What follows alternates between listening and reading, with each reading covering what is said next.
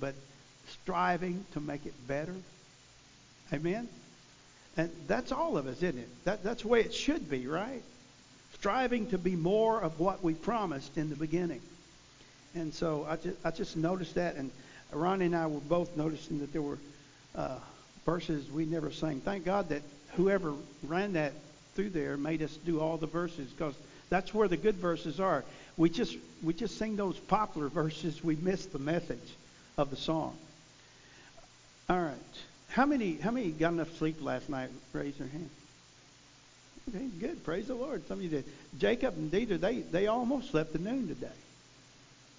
They they ought to be in good shape. They slept right through Bible study. they love me uh, uh, acknowledging their goodness, right? All right. Let's turn to 1 Peter chapter 2. 1 Peter chapter 2. We're, we're not going to have service tonight because it kind of was, was an overthought of it being a, a weekend running into a holiday. And uh, the reason we uh, turn loose on those Sunday nights uh, around those holidays is uh, a lot of people don't come anyway. You know, just face it, you don't come anyway. And then the faithful come, and I feel like I'd, I'd like to give them the freedom to spend time with their families rather than a choice they have to make to not come or come. And, and so that's what that's all about. Uh, and we're here on Sunday night to teach more about the Lord and, and, a, and about Christ and to learn more. And uh, I do appreciate those people that are faithful in the evening service and the Wednesday night service. We had 44 here Wednesday night. Praise God. Good at turnout for Wednesday night service. I want to thank you that we're here for that service. And so it's uh, it's Sunday morning. We're looking at 1 Peter chapter 2. 1 Peter chapter 2 and uh, verse 11 to 17.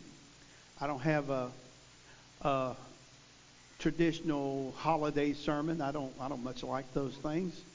Uh, I like to just get in the book and see what the Bible teaches us. And it does have something about our relationship to government in our text. And so let's read the text together. You follow me?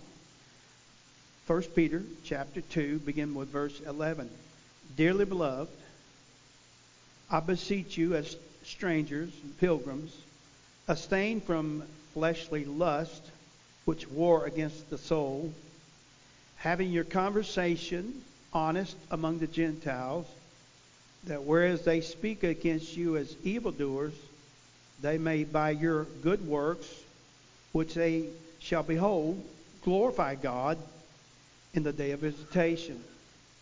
Submit yourselves to every ordinance of man for the Lord's sake whether it be to the king as supreme, or unto governors, as unto them that are sent by him for the punishment of evildoers, and for the praise of them that do well. For so is the will of God, that with well doing ye may put to silence the ignorance of foolish men, as free and not using your liberty for a cloak of maliciousness, but as the servants of God. Honor all men, love the brotherhood, fear God, honor the king. Now we're just going to take it from verse 11 and the, the, the ideal is uh, we have a witness in our community, in our world, and we're to live a life and a testimony that's worthy of Christ. I notice I didn't say we're to live a perfect life. None of us could, right? And if we did, we would be out of place. All the world expects of us, those that uh, are honest, is just a good testimony of uh, someone that's trying to do right. That's, that's, that's the standard.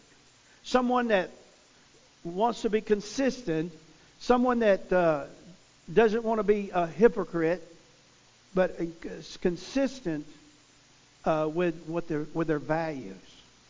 That's what the world can can expect from us. Let's say it that way. Now, uh, I said the other day how many. I said something about how many of us have been hypocrites, and, and I want to I want to rephrase what I was saying. How many of us have been hypocritical? Our hands goes up. But I, I don't want to say we've been hypocrites. A hypocrite is someone who is living a lie and don't care. But we're all hypocritical in that we fall short of our standards, don't we? We all do. God understands that. That's why Jesus died on the cross. We're not to sin willfully, yet we do every time we sin, don't we? But we sin because we have a sin nature.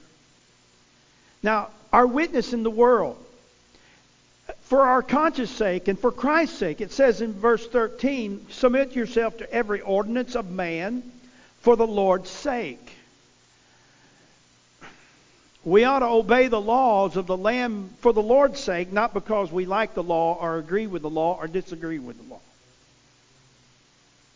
We need to do it for Jesus' sake. To me, that's challenging. Because when I see a law that I don't like, I don't want to follow it. We all that way a little bit? That's our American heritage coming out. I've told y'all this a few times, and so you ought to be getting it by now. The the British obey every law.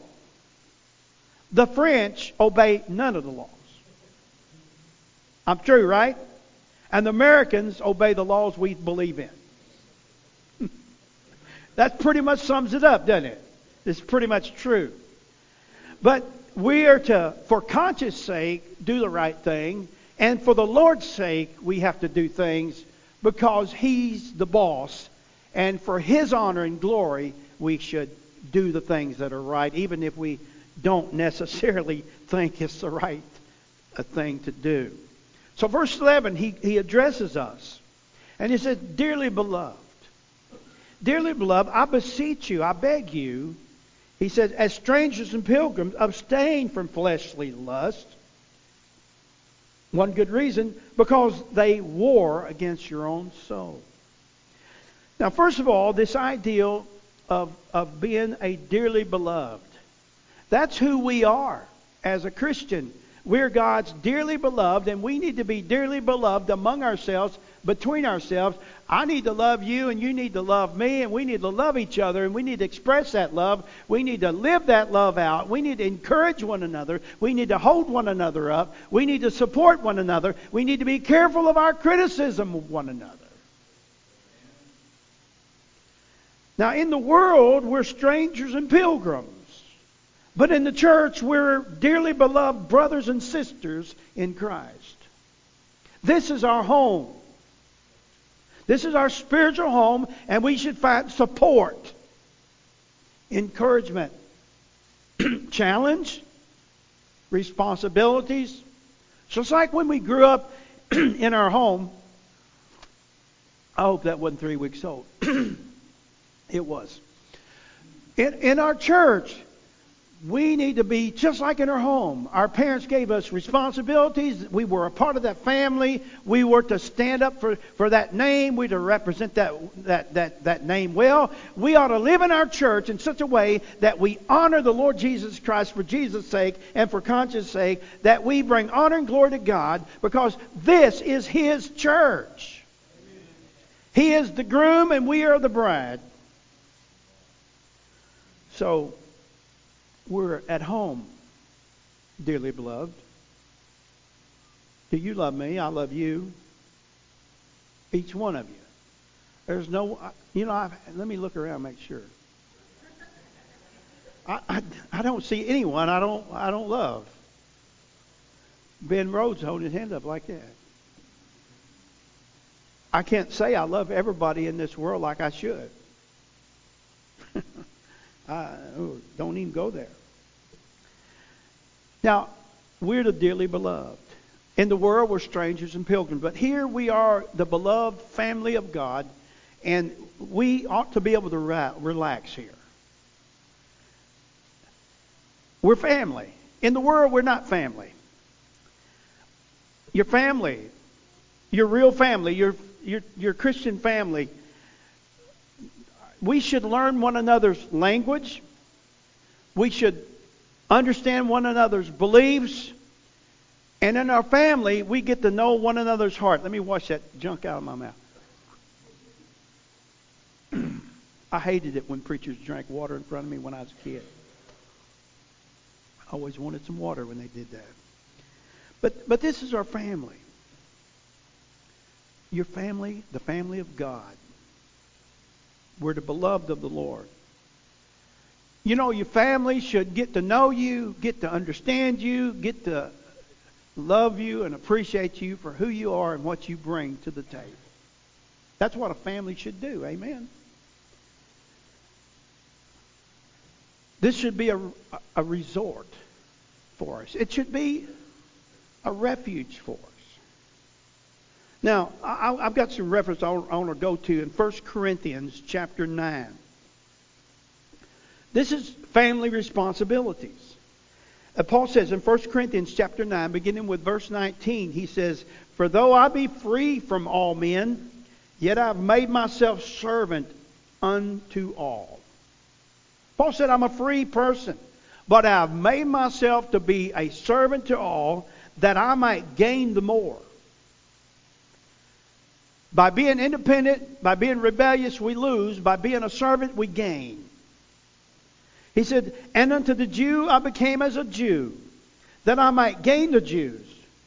To them that are under the law, I became as under the law, that I might gain them which are under the law. To them that are without law, I became as without the law, being not a without the law of God. He said, I didn't violate the laws of God there, but I just didn't make the laws a big thing when I was people that did not understand the law. That's what he's saying. And, and he said, but under the law, the law of Christ, to Christ. Notice why. That I might gain them that are without the law. To the weak became I as weak. That I might gain the weak. I have made all things to all men that I might by all means save some.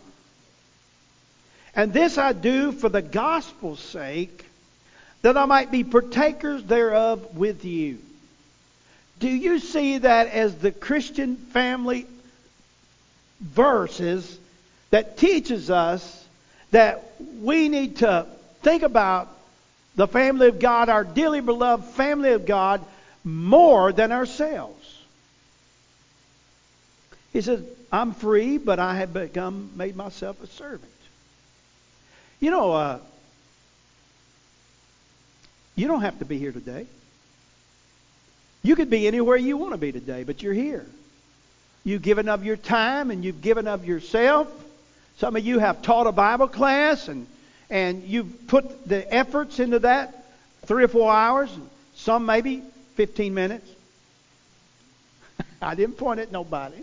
I pointed above. But you've sacrificed. You have made yourself a servant. You've surrendered and submitted yourself. That's important.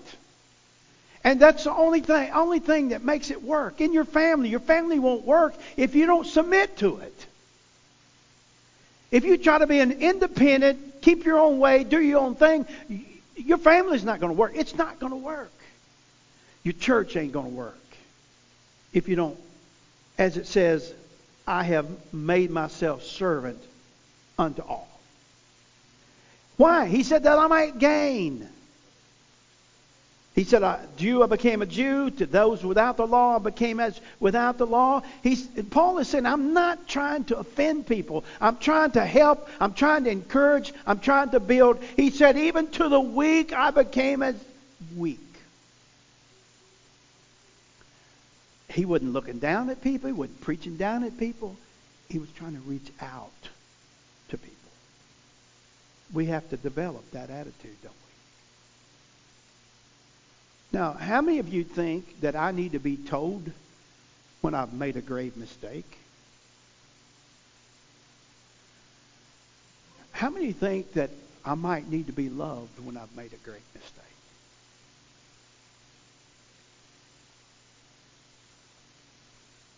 To the weak, I became weak.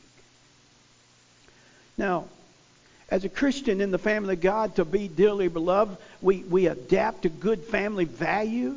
Uh, that's just mentioned there. Paul said, I, I, my goal is to gain. My goal is not to run people off. My gain, my goal is to win people, to encourage people, to build people. And then, as a Christian in the in this family of love, we we take stuff. We have to take stuff. I think it's uh, verse 19. Look at it. He says, "For this is thankworthy if a man for conscience towards God endures grief, suffering wrongfully. For what glory is it if, when ye be buffeted for your faults, ye shall take it patiently? But if, when ye do well and suffer for it, you take it patiently, this is acceptable with God. Verse 21. For even hereunto were you called, because Christ also suffered for us, leaving us an example that you should follow his steps. Now, get this, get this in your brain. Understand this. And religions teach opposite of what I'm about to say. You do not do anything to merit your salvation. The sufferings that you go through in life have nothing to do with salvation. You can't be saved by go through, going through suffering. You can't even go to purgatory and get your way into heaven. There ain't nothing to that. The suffering that you go through in life will not merit any any part of your soul's salvation. But notice verse 21 for even whereunto ye were called. Okay, you were called to something. you were called to, to, to do verse 20, verse 19, verse 21. We were called to do this. Verse 19. For it is thanksworthy if a man for conscience sake towards God endures grief, suffering wrongfully. Don't raise your hand, but how many of you have been done wrong? You're not to defend yourself. Although we, we want to, don't we? That's our nature to do so. We, we, and, and we even want revenge, don't we? That's our old nature. But we have called, verse 19, to suffer, endure grief, suffering wrongfully. Remember when Jesus was on that cross? What did he say? Father, forgive them. They know what not what they do. We got to adapt that. Verse 20, what does it say there? We're called, what are we called to do in verse 20? He said, For what glory is it if you when you be buffeted for your for your He said, What glory is it when you've done wrong and you suffer for it? There's no glory in that whatsoever. He said, You shall take it patiently. You should take it patiently. But, he says, here's the, here it is. Here's what we are called to do. But if, when you do well and you suffer for it, you take it patiently, this is acceptable with God. Now, now listen, I want you to get the standard there that, that the apostle gave us, Peter gave us. He said, you haven't, you haven't really done anything extra. He said, this is just acceptable with God. If they take your coat from you and you give them your shirt too, now that's above acceptable. You follow it? So, so he said, he, he said, but if you take it patiently, he said, if you suffer and you take it patiently, this is acceptable with God. Just, just to take it. If you say thank you for it, it might be more than acceptable. Lord, help us get there. Amen. That one's tough. We have to take stuff.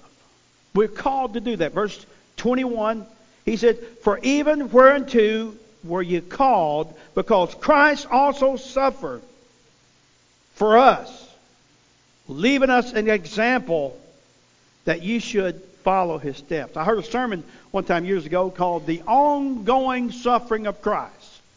The ongoing suffering of Christ. And it refers to this concept right here that when you do what you're called to do, to suffer for doing the right thing and taking it patiently, He said, when you, when you do that, he said, you're carrying on the, the, the tradition of Christ of suffering wrong when you were right. Now, that's why I opened up that idea with the idea it doesn't merit anything to do with your salvation. It's going to merit rewards when you get to heaven. Jesus is our example. Look at verse 24. Who, his own self, bare our sins in his own body on the tree, that we being dead to sins should live unto righteousness, by whose stripes ye were healed. He is the healer, isn't he? Now, here it is. We're to suffer. We're to put up. We're to put out. We're to do right when we've been done wrong in the family of God and to people of the world. We're to do that. We've been called to that. Now, then we look at our relationship with the world as we think about these two words here in verse 11 as pilgrims and strangers. In the world, we're strangers. Hey, what I've just taught is strange to the world. Maybe even strange to you if you've never heard it. We're not to, we're not to stand up and overcome. We're to endure suffering, grief, bearing it patiently. He said, he's saying here that we're strangers and we're pilgrims. This method, this way of life is not it's not adopted, adapted into the world. It's not a part of the world's philosophy. The world's philosophy, do unto me as I would have you do unto me, or I will do unto you as I want to do unto you. That's the world's philosophy. Jesus said, Do unto others as you would have them do unto you. you uh, what's the golden rule? Right? That's it. it. Do unto others as you would have them do unto you. Uh, now, now, don't, don't applaud this. It's been replaced, and wrongfully so, replaced with the platinum rule. Y'all heard of the platinum rule? Do unto others as you want them to do unto you. That's not what Jesus said. He didn't say, Do unto others as they want you to do unto them. Do unto others as you would have them do unto you. What's wrong with the platinum rule? You're doing wrong if they want you to do wrong. We're to do unto others as we would have them and our nature, our conscience, tells us what's right to do. Our relationship to the world, though, is strained because we are pilgrims and we are strangers. Now, the world does not understand our relationship with Christ, and they even think of us as being religious. Are we religious? No, we have a relationship with Christ. We're strangers and we're pilgrims. Now, what makes us different? What makes us different? We have the Holy Spirit and we have the Word of God. That's what makes us different. We have the Holy Spirit living in us, and we have the Word of God that we read and we study and we need to apply. Now, I could take you to the references over in John 17. I want to encourage you to read them sometime. John 17, 13 to 21. Very important passage. But we're not of the world, we're, we're in the world, but not of the world. And we have Jesus teaching us and instructing us to be right, to do right, to learn His truth, to apply His truth, and become more like Him. But, folks, we're strangers. We're pilgrims in this world that we live in. We are separated from the world. We're separated. If you're a Christian, you're separated from the world because you have Christ living in you. You're not of the world. You're not going to be understood by the world. Unsaved people are not going to understand you if you live God's Word. We have a relationship with Jesus. We can offend people just simply because we're related to Jesus. That make any sense? We, I tell you what offends the world. We believe there's only one way to heaven. That's going to get Christians in trouble the longer we get away from the Bible in this society. The world teaches that religion is just all the same thing. You have your way, they have their way, we all have our own way to get to heaven. Well, that would be okay if Muhammad's son died on a cross and could propitiate for your sins. But number one, he didn't die on a cross. And number two, he wasn't a sinless Lamb of God that could propitiate for your sins. Now, we Christians believe there's only one way to heaven. And if we do not believe that, we are not a Christian. We're bound for trouble in this world, aren't we? You take that serious. Oh, listen, we believe in the existence of other religions. We believe in the acknowledgement of other religions. We can even say that other religions have accomplished great things. Uh, Judaism, for example, accomplished great things in, in society, made a great difference in, in the world in which we live in. Uh, we, we talk about the Judeo Christian ethics that we should live by. We can approve. And, there's, and, and the Hindus are basically kind hearted people. I don't know any, so I don't know.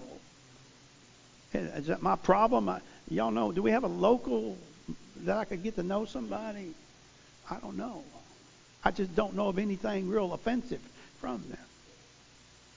That's all good and dandy, but that won't get you to heaven. Now, I'm supposed to say your religion is just as good as um, other religions, and, and when it comes to religion, that's right. But I'm supposed to say that your way to heaven is as good as my way to heaven. I can't say that. Because I'd be lying to you. Now, if I lie to you, do I hate you or love you? If I lie to you, do I love you or hate you? I ain't loving you, am I? I could be hating you. If I tell you that you can do anything you want in this world, I could be lying to you about that because you can't do anything you want to in this world. If I love you, I'll tell you the truth, won't? Now, I know I need to temper the truth and try to apply the truth and try to feed it to you in a way that you can, you can take it and, and take it in and accept it. I know I should do it that way. I understand that. But if I never tell you the truth, I'm not loving you. So we love the world. So we tell the world that the only way you can get to heaven is through the God sent Lamb of God that died on a cross. That's offensive. That's offensive to wokies. That's offensive to other religions. And that is a religion. But it's the truth. And the only way to love people is to try to convey and, and get to them the truth. Make sense? The problem between us and the world ultimately is that we got this book that we take serious, and we got this gospel we're commanded to preach. And as we see this society in which we're in, this culture in which we're in, get farther and farther away from believing this book, we're going to find more and more and more and more offense to the preaching of God's Word and the gospel of Jesus Christ. Now, our relationship, and my last, or almost last thought, our relationship, our life in the Word. Look at verse 12. Having your conversation honest among the Gentiles. If I were to tell you your way to heaven is just as good as mine, I'd be lying to you. So I'm to have my conversation honest among the Gentiles that whereas they speak against you as evildoers, they may, by your good works, which they shall behold, glorify God in the day of visitation.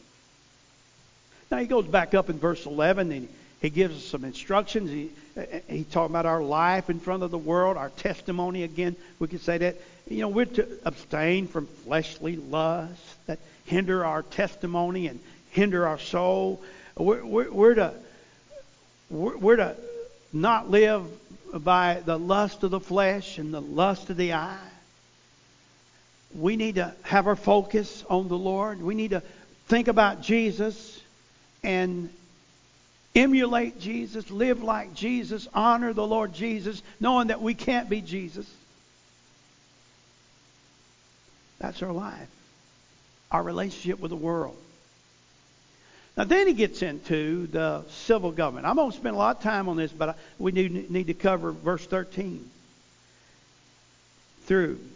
He says, Submit yourself to every ordinance of man for the Lord's sake, whether it be to the king as supreme or unto governors, or unto them that are, he said, uh, as unto them that are sent by God for the punishment of evildoers and for the praise of them that do well. Can you think of, are y'all, are, if you're still with me, I want you to think with me, have you ever thought of any occasion in the Bible when God's people were not or did not obey the law that was given to them? Give me some examples. I got three in my mind. Uh, get the first one I'm not going to cover out of the way in the book of Acts, right? We are to obey God rather than man, right? Remember that when they were told not to preach the gospel? They said we are to obey God rather than man. So when people tell us don't preach the gospel, you know that's where we went wrong, went wrong in the public school. When they told us to shut up, we ought to went loud in our public school. We ought to went loud in our public school. So we, we won't cover that. But can you think? I'm thinking in the I'm thinking in the book of Daniel. Anybody know anything in the book of Daniel where they were where they didn't obey the law? Yep. What, what was it? Yeah, yeah, bow before the idols. And so here's this. When it comes to laws, we are not to obey a law that goes against the laws of God. Right? Pretty clear. Don't need to spend a lot of time there. Notice the purpose of government in the text. Verse 14, unto or unto governors as unto them that are sent by him for the punishment of evildoers and for the praise of them that do well. For so is the will of God that in well doing ye may put to silence the ignorance of foolish men. The purpose of government is to punish evil and honor right. And when a government turns to the Bible, applies the Bible, they're going to get it right. But when they turn against the Bible, they're going to be putting us at the odd end as Christians. Follow me? All right, so we're taught in the Bible to respect authorities. The policeman, even the stop sign, right? You were taught as I was taught, the stop sign. You raise your hand here. Well, I know I'm not the only one. The stop sign was the same as if an officer was standing there and saying halt. How many remembers that teaching? All right, some of you had civics. You know. So to respect authority. The speed speed limit, speed limit. Lord, forgive me. Anybody else going to confess their sin with me? Parents, Respect parents. Colossians gives it a clear statement about respecting parents. Teachers, parents teach your children to respect the teachers. Police, judges. Ooh, it's getting difficult in here, isn't it? Ooh, and they're not always right, are they? Governors, senators, it's getting worse. Representative, presidents, submit. Oh, Jesus. That's why he said, for the Lord's sake. Because you and I can argue why we shouldn't. We're Americans. I don't know about you, but these are tough verses for me. They're tough. I don't like it, but I'm taught it. The Bible says it. Verse 14. Or unto governors as unto them that are sent by him for the punishment of evildoers and for the praise of them that do well. Thank God we live in America. Verse 15.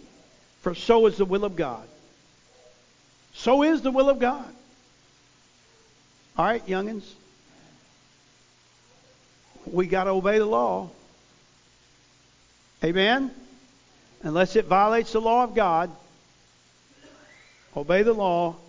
This is the will of God. That's verse 15. God said it, not me. Now look at verse 16. As free. As free. As free. And not using your liberty. Oh, this is a good one. Not using your liberty for a cloak of maliciousness, but as the servants of God. We're not to manipulate. Not to manipulate. Verse 16. As free, but not using or abusing our liberties. And then he summarizes verse 17 about authority. He says, Honor all men. I don't want to spend time here, but I don't care who it is, we are to honor them. And that's a challenge for you sometimes. We're to honor all men. They're made by God, and we're to respect all because God is their creator. He says, Honor all men, love the brotherhood, fear God, honor the king. He closes with this generally speaking, just honor all men, love the dearly beloved, honor the king.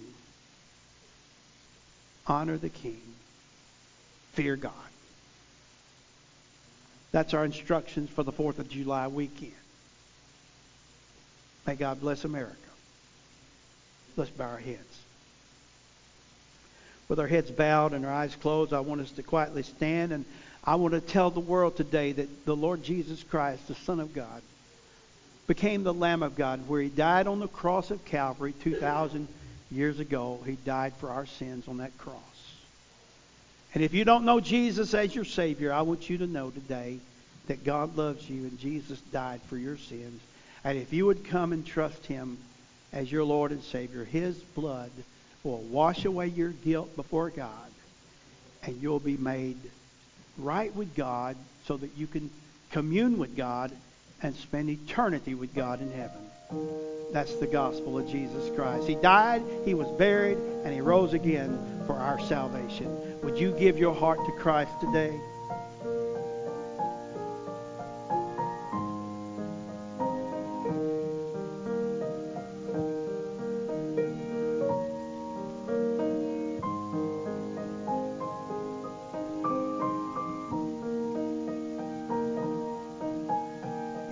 Else need to come today? Let's sing it out now.